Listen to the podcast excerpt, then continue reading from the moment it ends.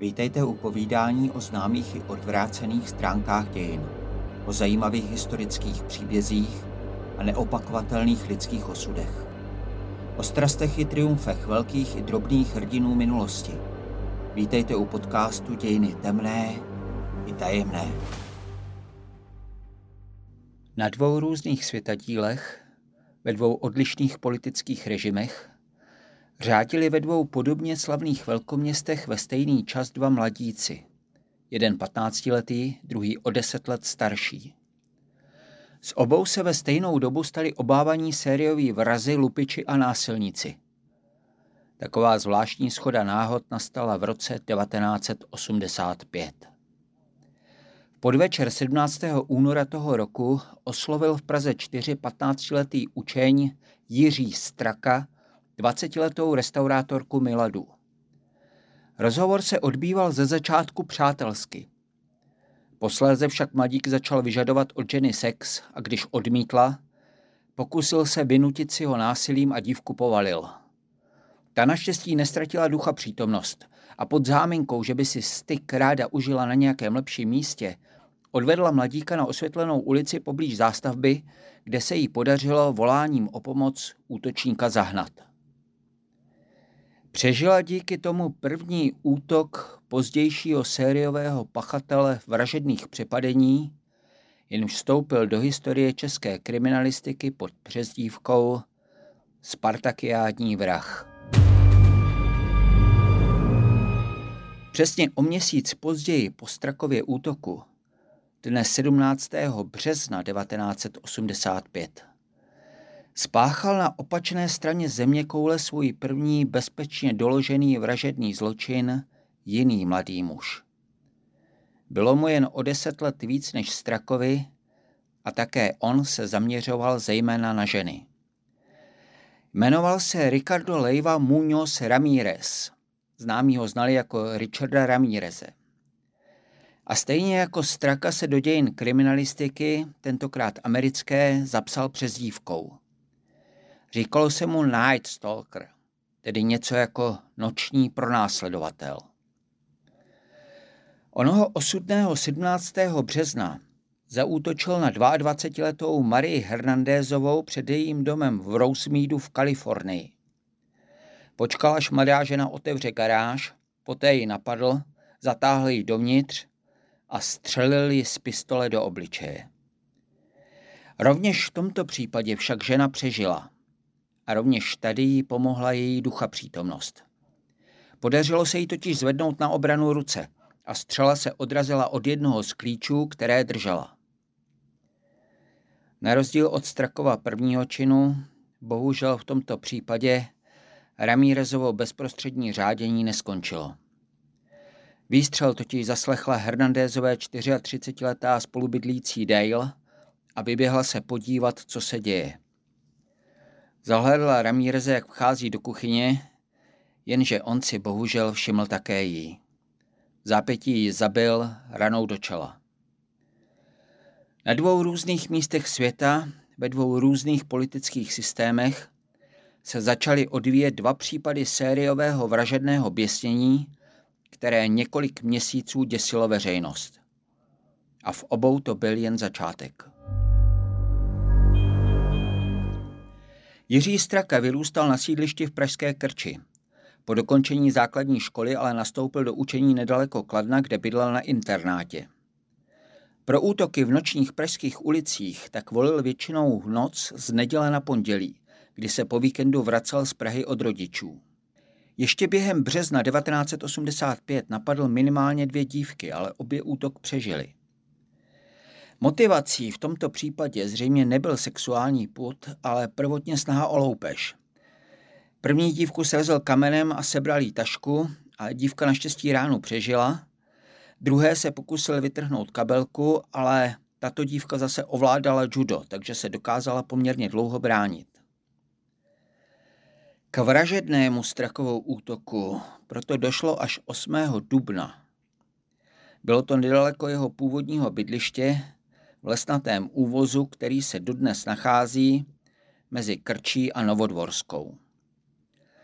Straka zde přepadl 23-letou vdanou matku dvou dětí. Chytili ji zezadu chvatem zvaným kravata, strhli ji na zem, odvlékli ji stranou a tam ji znásilnil.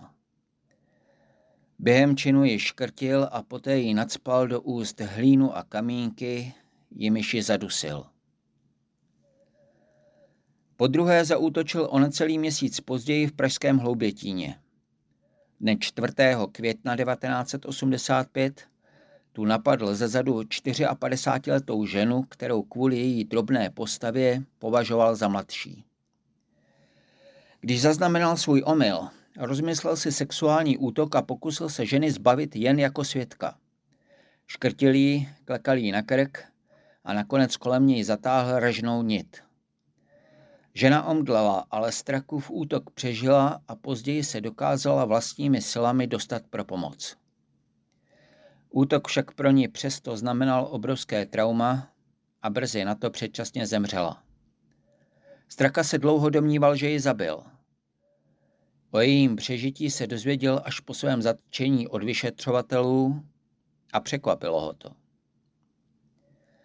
Protože se při tomto útoku sexuálně neuspokojil, ještě tentýž večer provedl další. V Zelenečské ulici v Praze napadl 30-letou lékařku, omráčili údery do hlavy její vlastní botou, znásilnili ji a uškrtili její pod prsenkou. Další květnová oběť měla opět štěstí a útok přežila. 18-letou dívku Ludmilu si vrah vytipoval v noční tramvaji, kde jí nabídl kavalírský doprovod domů. Po cestě se s ní zprvu přátelsky bavil, díky čemuž jí vyzradil několik podstatných informací, které později přispěly k jeho dopadení. Mimo jiné své křesní jméno a to, že navštěvuje učiliště Ukladna. Postupně ji ale začal obtěžovat a předchodem do jejího domu ji už přímo fyzicky napadl. Dívce se naštěstí opět přimělo násilníka přelstít a namluvit mu, že na matraci ve sklepě to bude lepší. Pustili tedy a šel za ní do domu. Tam ale dívka vyběhla do mezipatra a zachránila se zvoněním na zvonek prvního bytu, na který narazila. Straka se lekl a utekl. Poslední vraždu spáchal 16. května v pražských Dejvicích. Když zatáhl do přízemí prodejny ovoce a zeleniny 28-letou ženu, kterou tam znásilnil a uškrtil. Tato vražda poděsila kriminalisty tím, jak důsledně usiloval o smrt své oběti. Použil totiž hned trojí škrtidlo. Kromě provazu z uzly, který si připravil předem, uvázal ženě kolem krku i pásek od svetru a ramínko od její podprsenky. V té době však už policie prověřovala Ludmilinu výpověď která byla natolik přesná, že Straka byl na jím základě 22. května 1985 konečně zatčen. Během několika hodin se spontánně doznal. V denním tisku i v časopisech rychle vyšly články o jeho zadržení, protože jeho řádění silně znepokojovalo veřejnost i v souvislosti s blížící se Spartakiádou, tedy velkým celonárodním cvičením na Pražském Strahově – které se konalo vždy jednou za pět let a zaplňovalo metropoli dalšími statisíci lidí. Kdyby byl Straka plnoletý, byl by s největší pravděpodobností odsouzen v tehdejších podmínkách k trestu smrti. Vzhledem k jeho věku však dostal jen maximální možný trest 10 let vězení. Absolvoval ho ve Valdicích, kde se stal terčem brutální šikany. Později obvinil Bachaře s velkou pravděpodobností právem, že mu rozkopali varlata. Sám podstoupil kastraci. V roce 1994 byl na základě prezidentské amnestie předčasně propuštěn, následovala ústavní léčba. Od roku 2004 žije na svobodě pod změněným jménem. Jednou i veřejně vystoupil v dokumentárním pořadu České televize kde se osobně setkal se synem jedné ze svých obětí. Americký protějšek českého násilníka, Richard Ramirez byl ve svém zabijáckém řádění bohužel ještě mnohonásobně efektivnější. Počty jeho zločinů tak jdou do desítek. Měl také účinnější vražedné nástroje. Na místo náhodně nacházených škrtidel používal střelné zbraně, také ale nože, mačetu, železnou trubku a kladivo. A v útocích byl ještě brutálnější než český vrah. Jeho skutky vykazovaly krutost, bezcitnost a zlovolnost mimo jakékoliv lidské chápání. Poznamenal později soudce, který Ramírezovi za jeho činy vyměřil celkem 19 trestů smrti. Hned po první vraždě ze 17. března začal Ramírez spáchat další a další. Jen hodinu po svém vpádu do domu v Rosemeadu tak zavraždil 30-letou Cailia New, kterou zabil v jejím autě dvěma výstřely. Deset dnů na to, 27. března, se kolem druhé ráno vloupal do domu ve Bidieru v oblasti Los Angeles v Kalifornii a zabil jeho spícího 64-letého majitele střelou do hlavy. Potom mučil jeho 44-letou manželku, aby mu vyzradila, kde se v domě ukrývají cenosti. Týrané ženě se podařilo dostat se k brokovnici, ale než stačila stisknout spoušť. Ramírez si třikrát střelil a poté několikrát probodl nožem, který vzal v kuchyni. Ze vsteku jí také vypíchl obě oči a nechal je v domácí šperkovnici. Těla obou manželů objevil později jejich syn. Podobný modus operandi použil bestiální vrah i o necelé dva měsíce později, 14.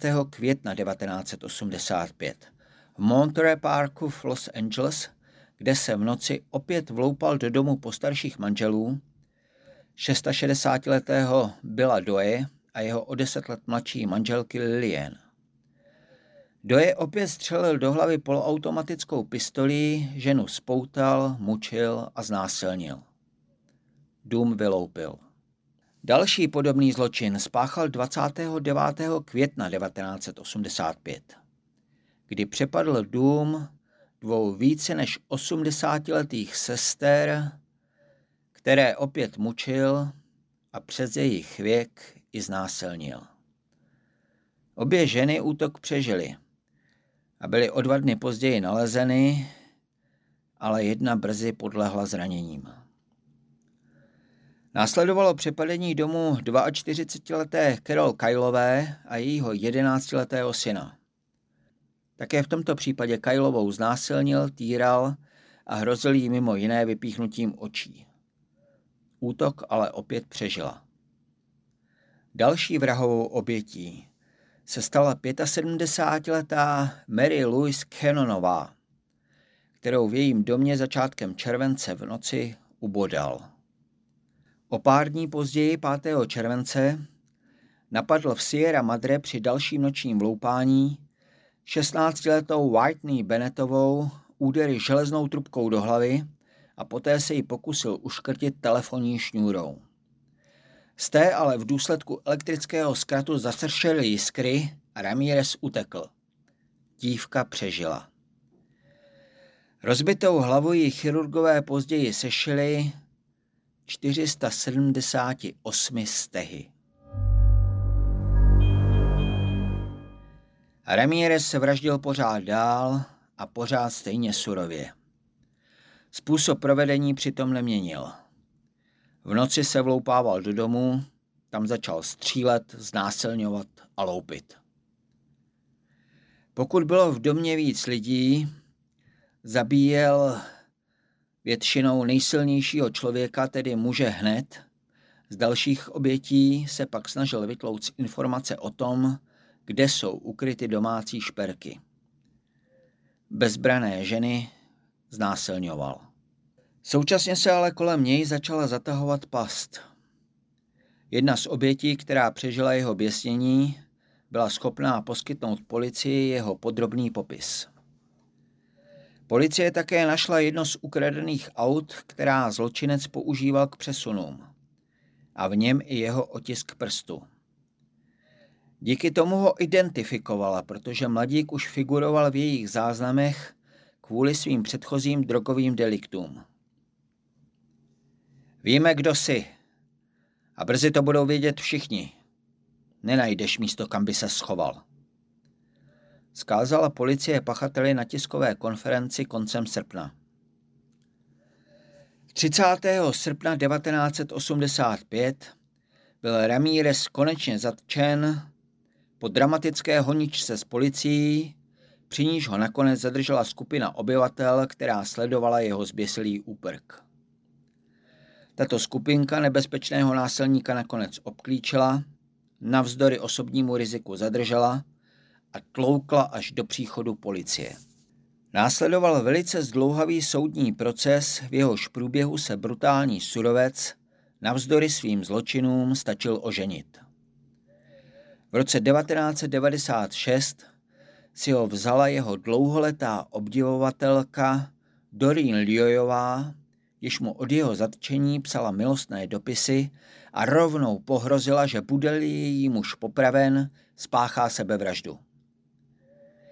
Ramírez sice trest smrti skutečně dostal, ale odvolal se a než soudy definitivně rozhodly, zemřel 7. července 2013 na zdravotní komplikace spojené s chronickou žloutenkou, kterou si přivodil užíváním drog. Bylo mu 53 let. U dalšího dílu podcastu Dějiny temné i tajemné se těší naslyšenou Jaroslav Krutka.